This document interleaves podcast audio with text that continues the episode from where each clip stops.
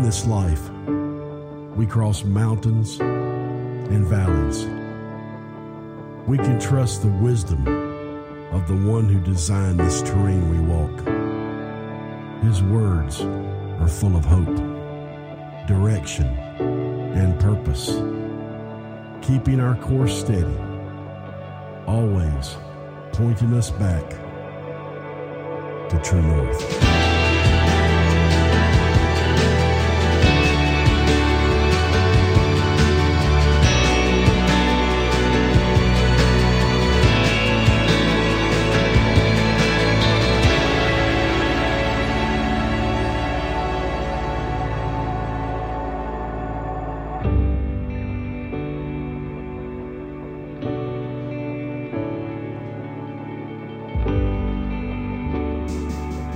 What's up, church? How's everybody doing? Good. Well, welcome to City Hope, all of our locations, everywhere online, and of course, the guys at Holman Prison. It is great having you guys with us this morning.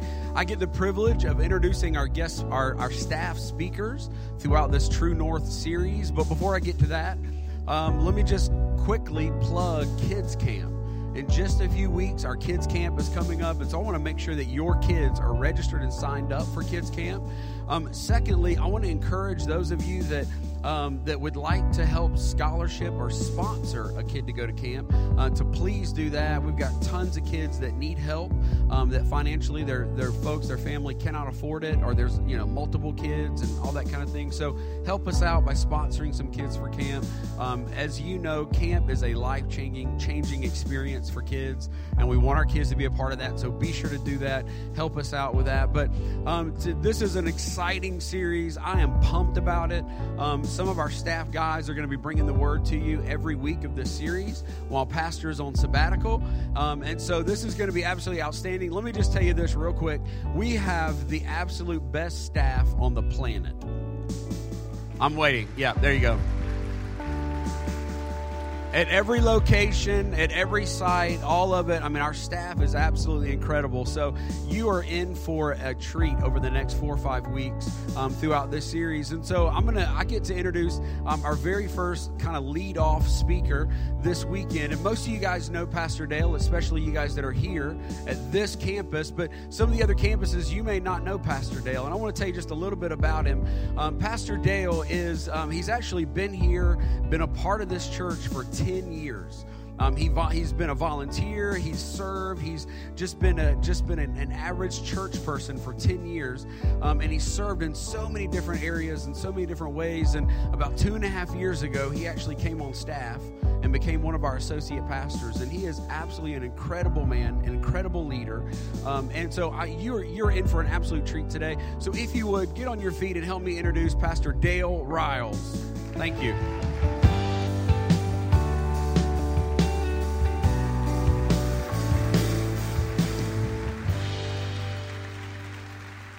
Sit on down.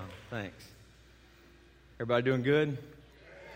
I know we've kind of done this, but I want to do it again just because I can. And if y'all would help me out at all of our campuses, let's welcome the guys at Holman Prison. Come on, all of our campuses, put your hands together.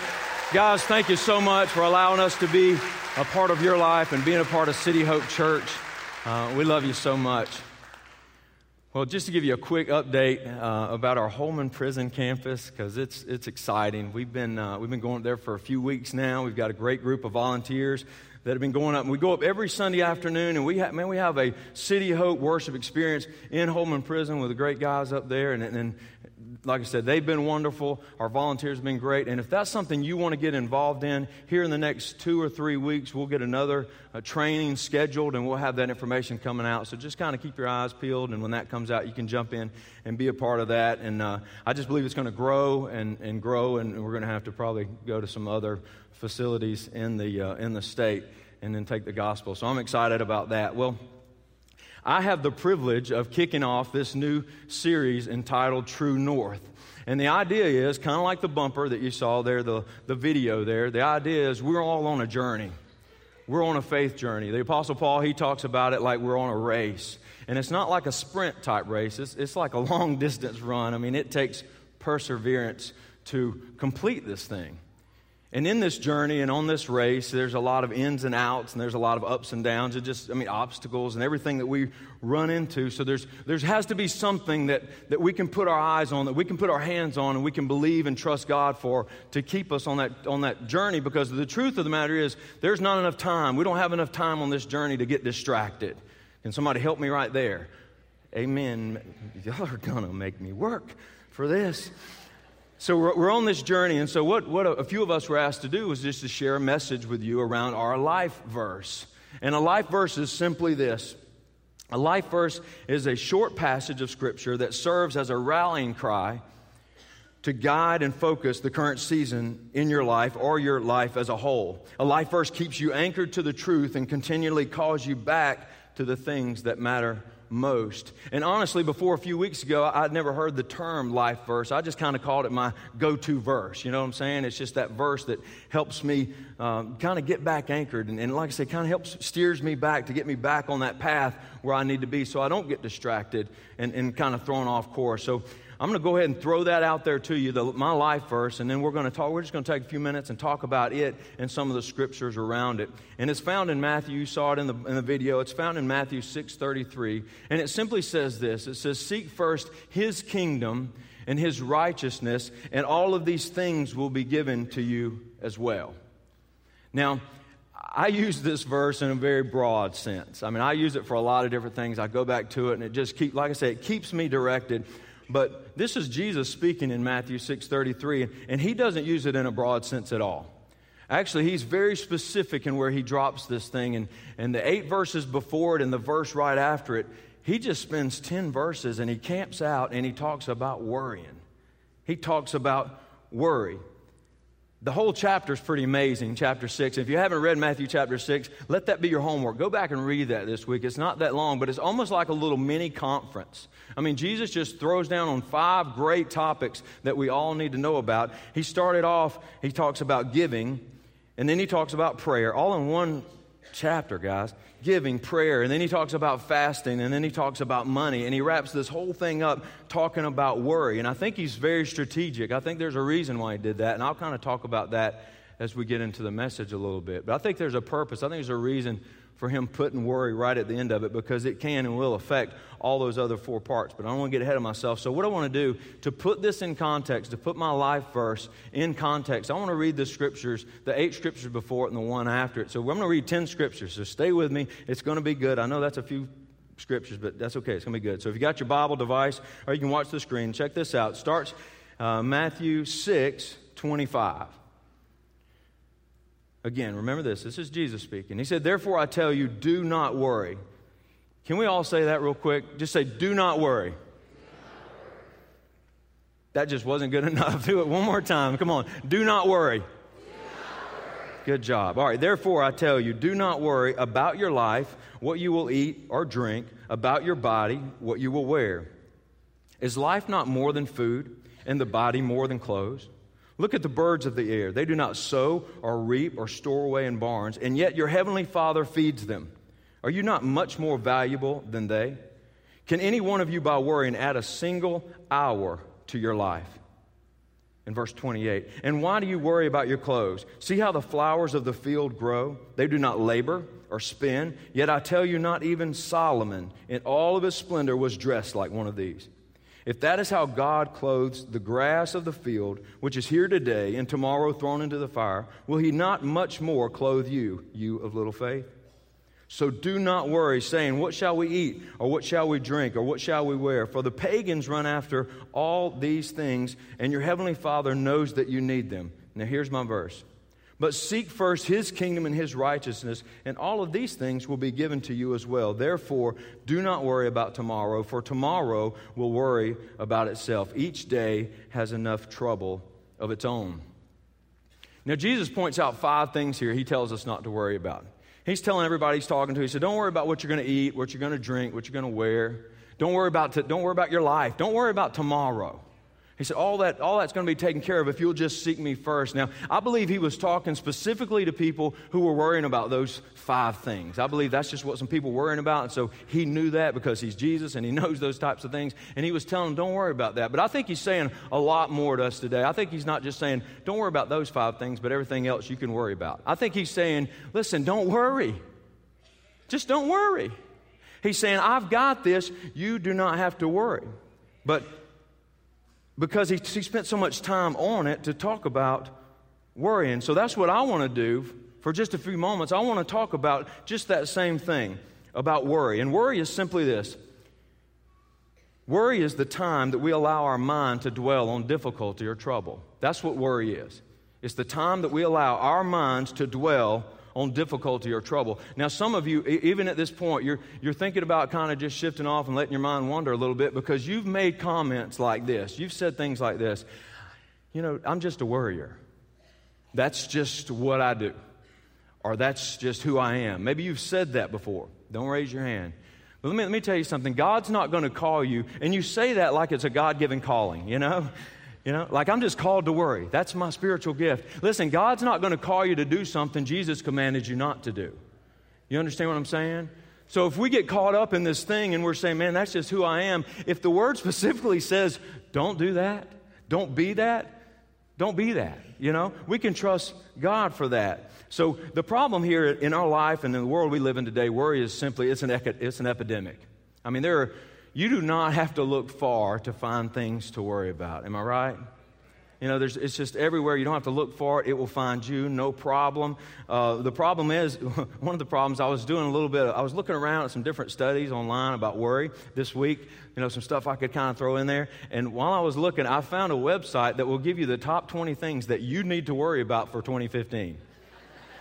Just in case you're looking for something else, there's a website out there that tells you what you need to be worried about this year. You know, I don't know if it was there last year or next, but listen, just don't do that at home, man. That's dangerous, all right? There's plenty of stuff you can worry about and look forward to in a negative way. Don't do that. Don't look, but it's kind of crazy. But in that searching, I did find a lot of studies that just gives us ideas, shows us what people worry about. And there's like the top 5 things the average person worries about, and the top 10 things, and the top 20 things that the average people worry about. Now, I know nobody in this room is average. We're all above average people here, but you know some average people, and this is what they worry about. Now, this was not just one study, okay? I took a lot of studies, and I just kind of found some common things, and I threw them in here, and I've got 4 of them that are very common that the average person, not you, worries about. And the average person worries about their financial future. They just worry about their financial future. They ask questions like, what if my money runs out before my life does? You know what I'm saying? They're worried about the future of their finances. Another one is job security. They're asking things like, man, what if I lose my job? This job, I've been here 15 years. What if I lose it? You know, kind of things around money, if you notice there. The third one that's very common, the average person worries about their physical appearance. I mean, there's some things you can do, but for the most part, it just is what it is. You know what I mean? Like it or not, you look in the mirror, boom, there it is. Don't worry about it. It's just, you know, I had to get over that myself, you know. Anyway. I'm past that. I'm okay with that. And then the last one, like I said, very common. A lot of people are worried about just getting old. People are worried about getting old. I'm not in denial, and I know I'm getting, don't laugh yet. I know I'm getting older. I know that, but I'm not going to get old. I've just made up my mind. I'm going to stay young at heart, and that's just me. You do what you want to do, but I'm not going to worry about that personally. But here's some numbers that kind of threw me. In these studies, someone did a study about how much time people actually spend worrying. All right? So this is the amount of time that we allow our mind to dwell on difficulty or trouble. Again, this is the average person. It's not you, or I mean, average person. They spend about 14 and a half hours per week worrying. Now, that sounds like a lot, but that adds up to about 31 days a year.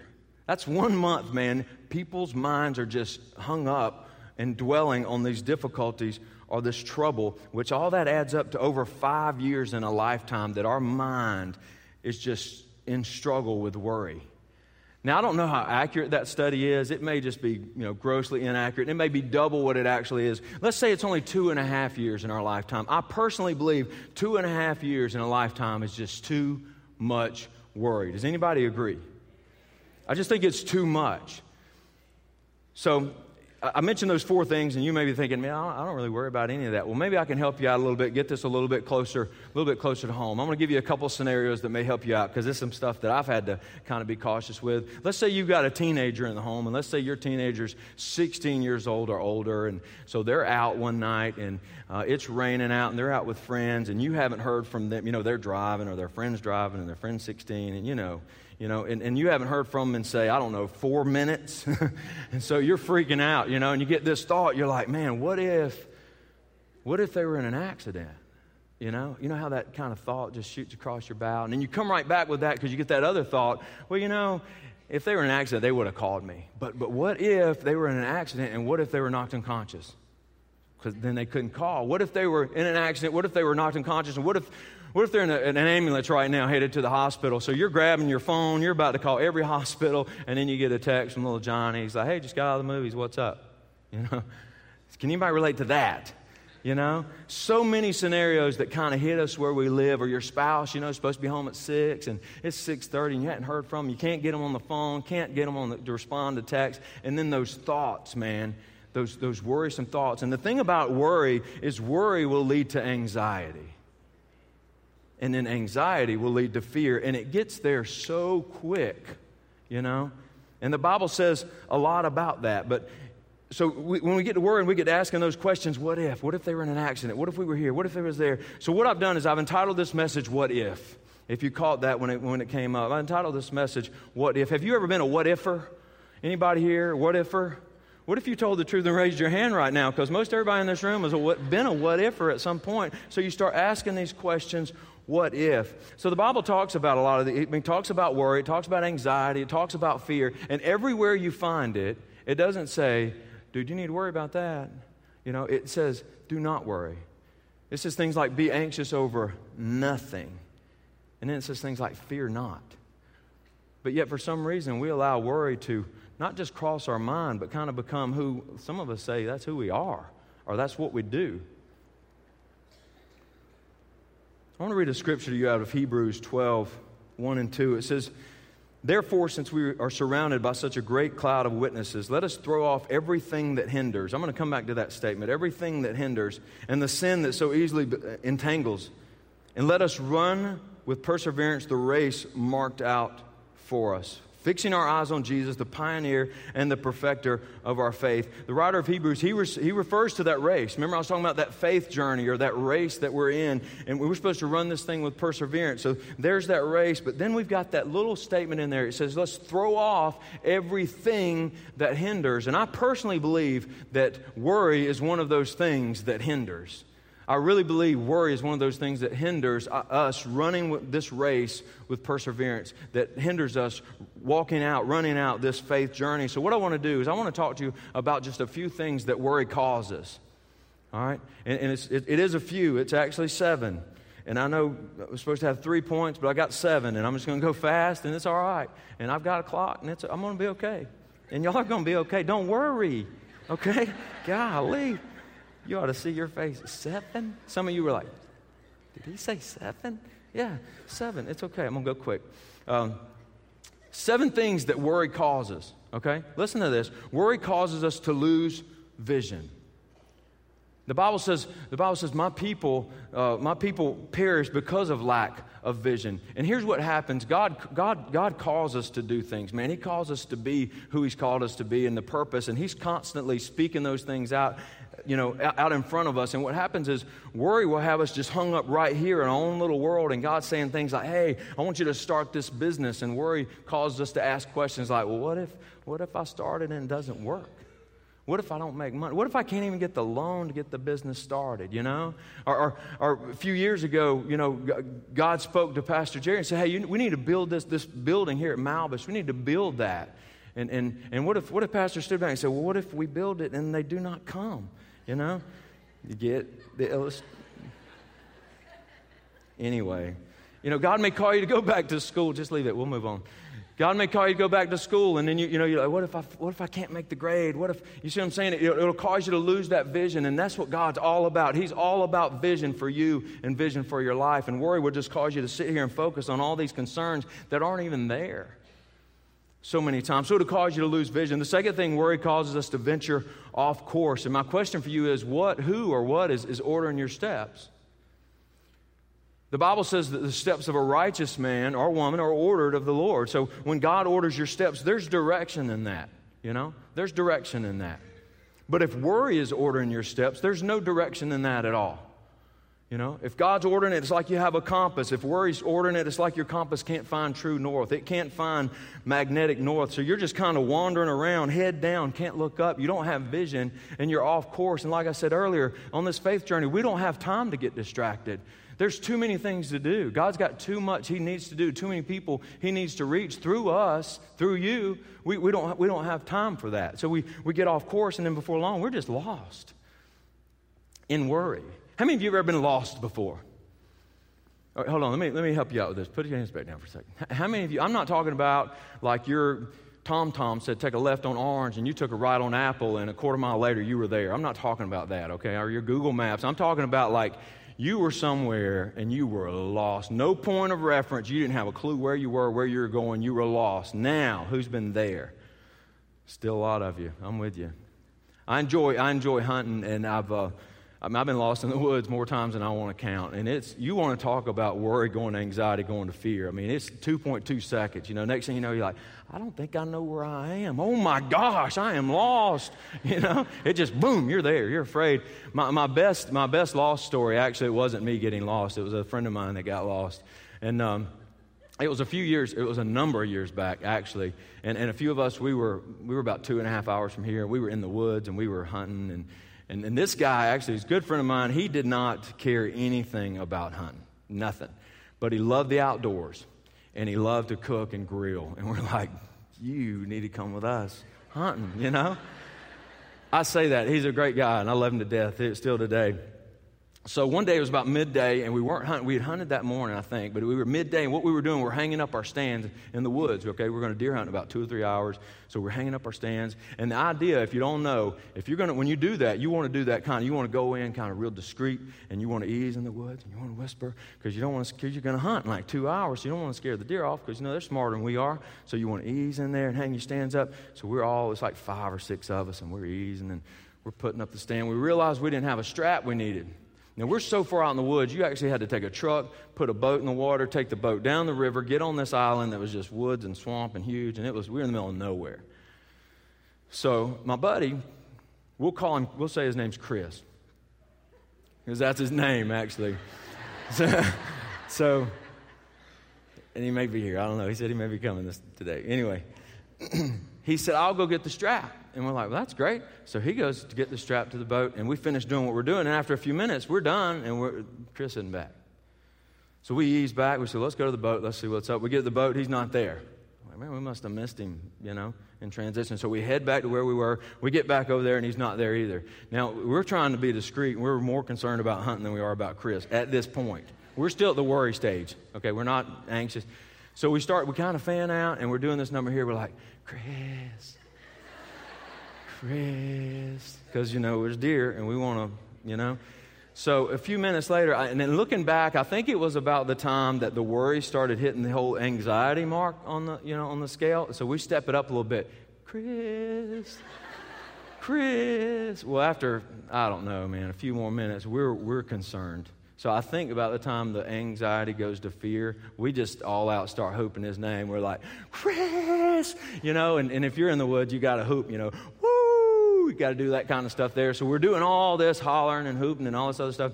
And then finally it gets quiet. And I mean, it sounded like 5 miles away. We hear this, woo. Like, surely not. It just hasn't been that long, you know. So we holler again, and then we hear it. A little bit closer. So we do this. We're easing up. And here he comes, man. He is running through the woods. I mean, he's sprinting, sweating. We're like, dude, what are you doing? He said, man, I was walking to the boat, I thought. And he said, I passed this little pond. And a little bit later, I passed it again. I got nervous. He said, so I stepped it up, you know. And he said, and then I passed it again. And then he said, I turned and started just running, thinking he's running our way. Well, he's running completely away from us. Watch me pull this back into the sermon. You ready for this? That's exactly what worry will, without a point of reference, worry will take you off course, and before long, that worry will turn into anxiety and into fear. And you're so into that worry that you can't see up, and you're lost. I mean, you're totally off course. So worry will cause you to venture off course. Number three, worry will cause us not to right or wrong. I could use so many stories here, but I'm just not. But here's the idea. We do life together. We're in relationship with one another. Okay? And when you're in relationship with people, friends and family, there's going to be times you're going to offend people. They're going to offend you. You're going to have to apologize to people. They're going to need to apologize to you. That's just how life works, you know, unfortunately. But what we do is when God says, hey, guys, I need you to ask forgiveness. I need you to make this to make this wrong or right. Let's get this right.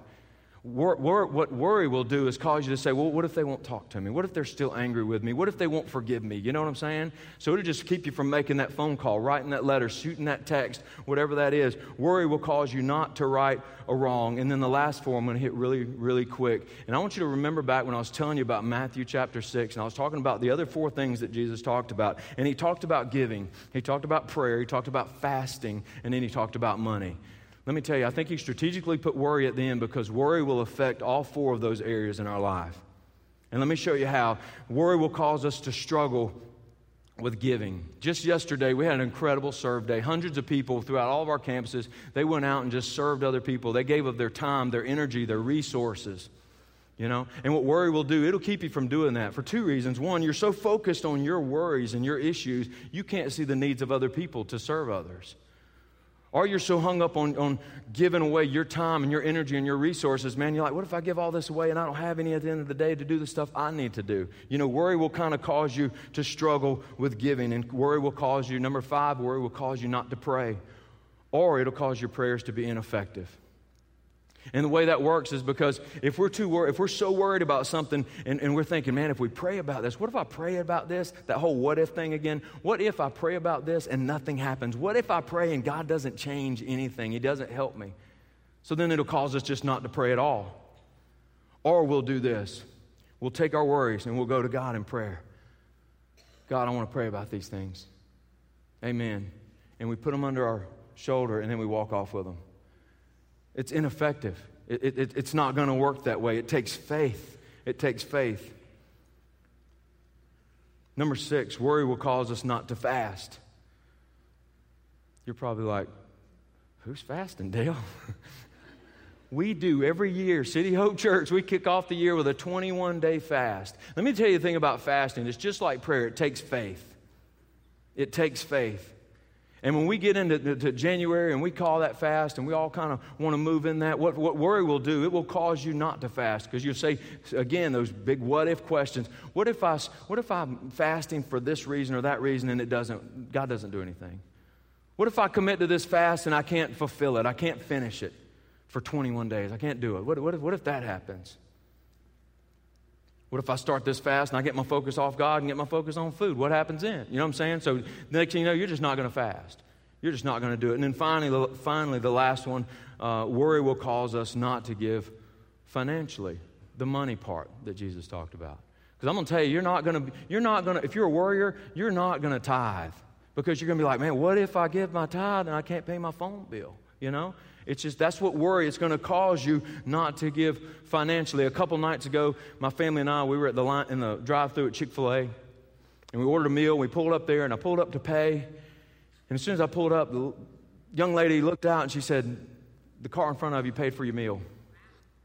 Right, that's what I said. Wow. You know, that's awesome. You know, if that person, whoever that was, if they were worrying, they would not have done that. You know what I'm saying? Because they just said, man, what if? Matter of fact, let me give you an example. This happened to me a little while ago, a year ago or so. I don't know. I was pulling into Burger King one morning, and I was going to get some coffee, and it was just one of those mornings. I was feeling good. I don't know where I was headed, but it was just a good morning. And before I pulled off the highway, man, I just really heard God. He said, man, whoever gets behind you, I want you to pay for their meal. I'm like, pfft. done. We're doing this, God. So I pull in. Nobody's even behind me yet. I'm not even in line. So I pull in line, and I just start to kind of, in the rearview mirror, I just see a vehicle pulling up. And, man, all of a sudden I have this worry. I'm like, dude, what if it's a 15-passenger van with a bunch of youth of, Pastor Matt rolls in there with his youth group or something, you know what I mean?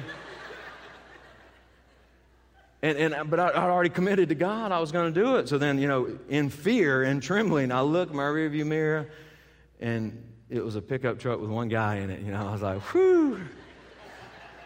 And then my next thought is, man, what if he's the youth pastor and he's buying meals for the church, Gosh.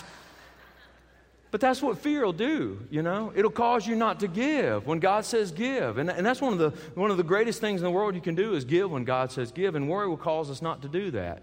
Now, I know I spent a lot of time talking about worry and the causes of it, and I'm going to turn this thing a little bit, and I'm going to give you something very practical to help you with if you worry at all. And I'd say the vast majority of us in this room do have worries and concerns that we don't give to God on a regular basis.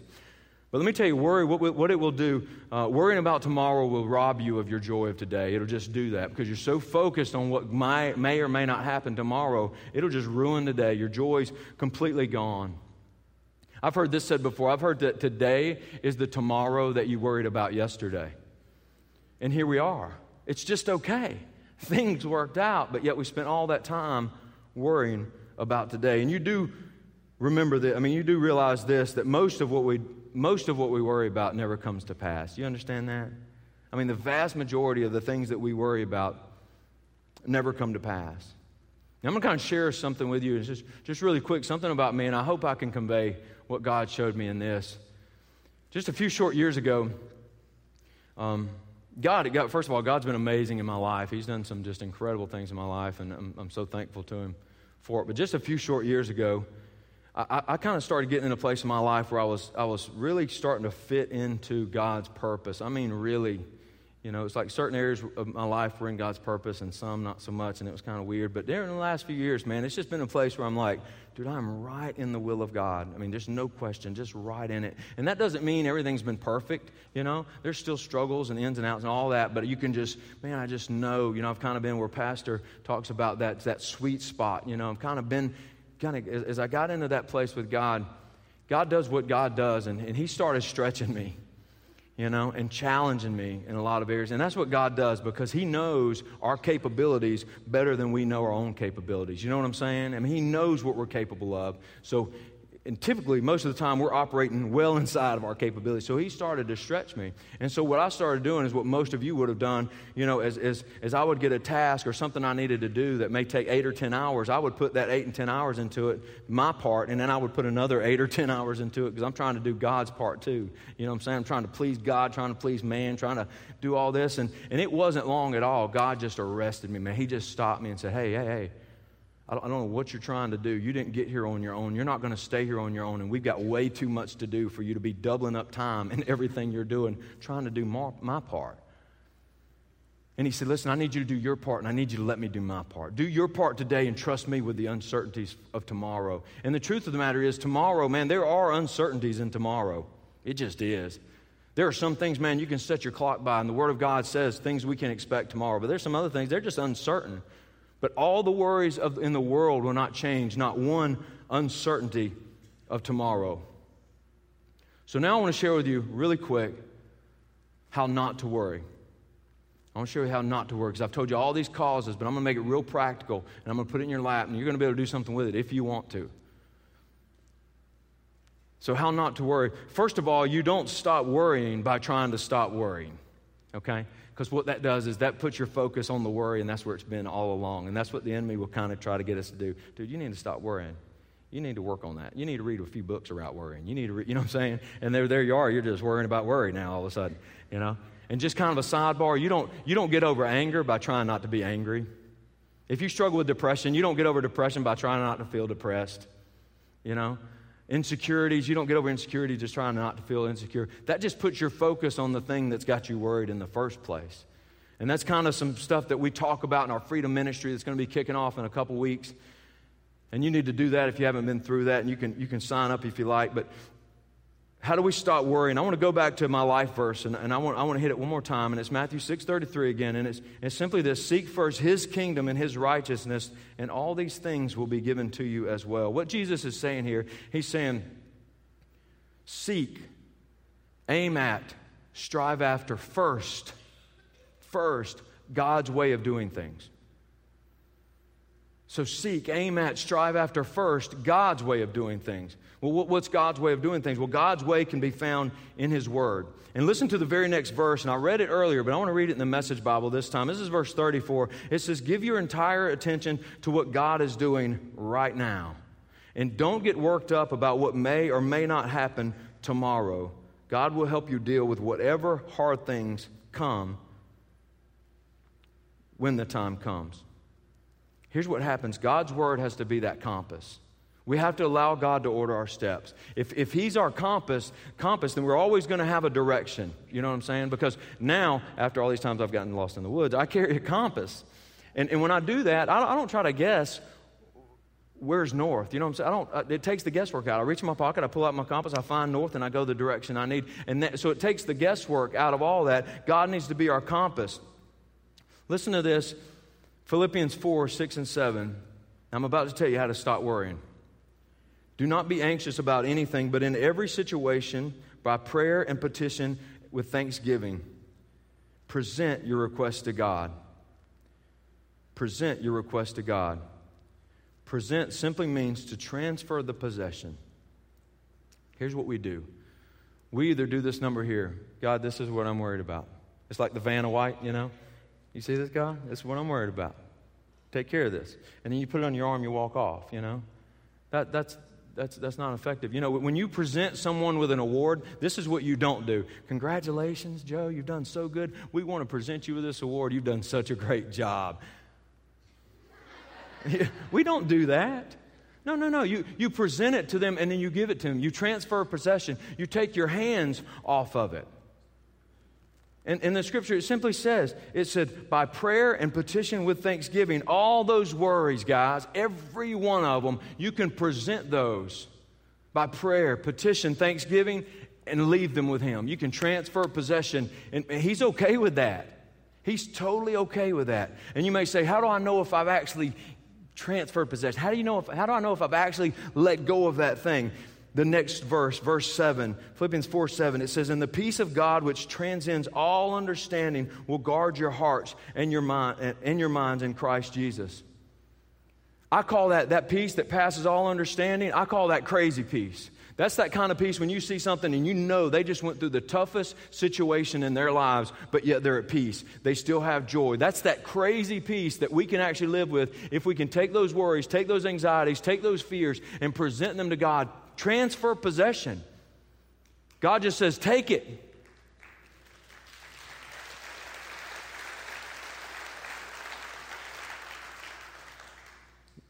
One thing I said a while back, because I don't know, just the different things I would go through in life, and people would say, man, just give it to God. I just wanted to punch him in the throat. What do you mean give them to God? How do you do that? That's how you do that. You know? I mean, I need practical stuff. Help me out, you know. Present those things. Take your hands off. It's really, really a lot more simple than we make it. Now, I'm going to pray for you, and then we're going to do something right after that. So just hang with me. But let me pray for you. Father God, we thank you so much for your word. We thank you for the power of your word. And Father, I'm so thankful that we are not made or created to be worriers. We're not made or created to have to carry these worries and anxieties and fears. You never made us to do that.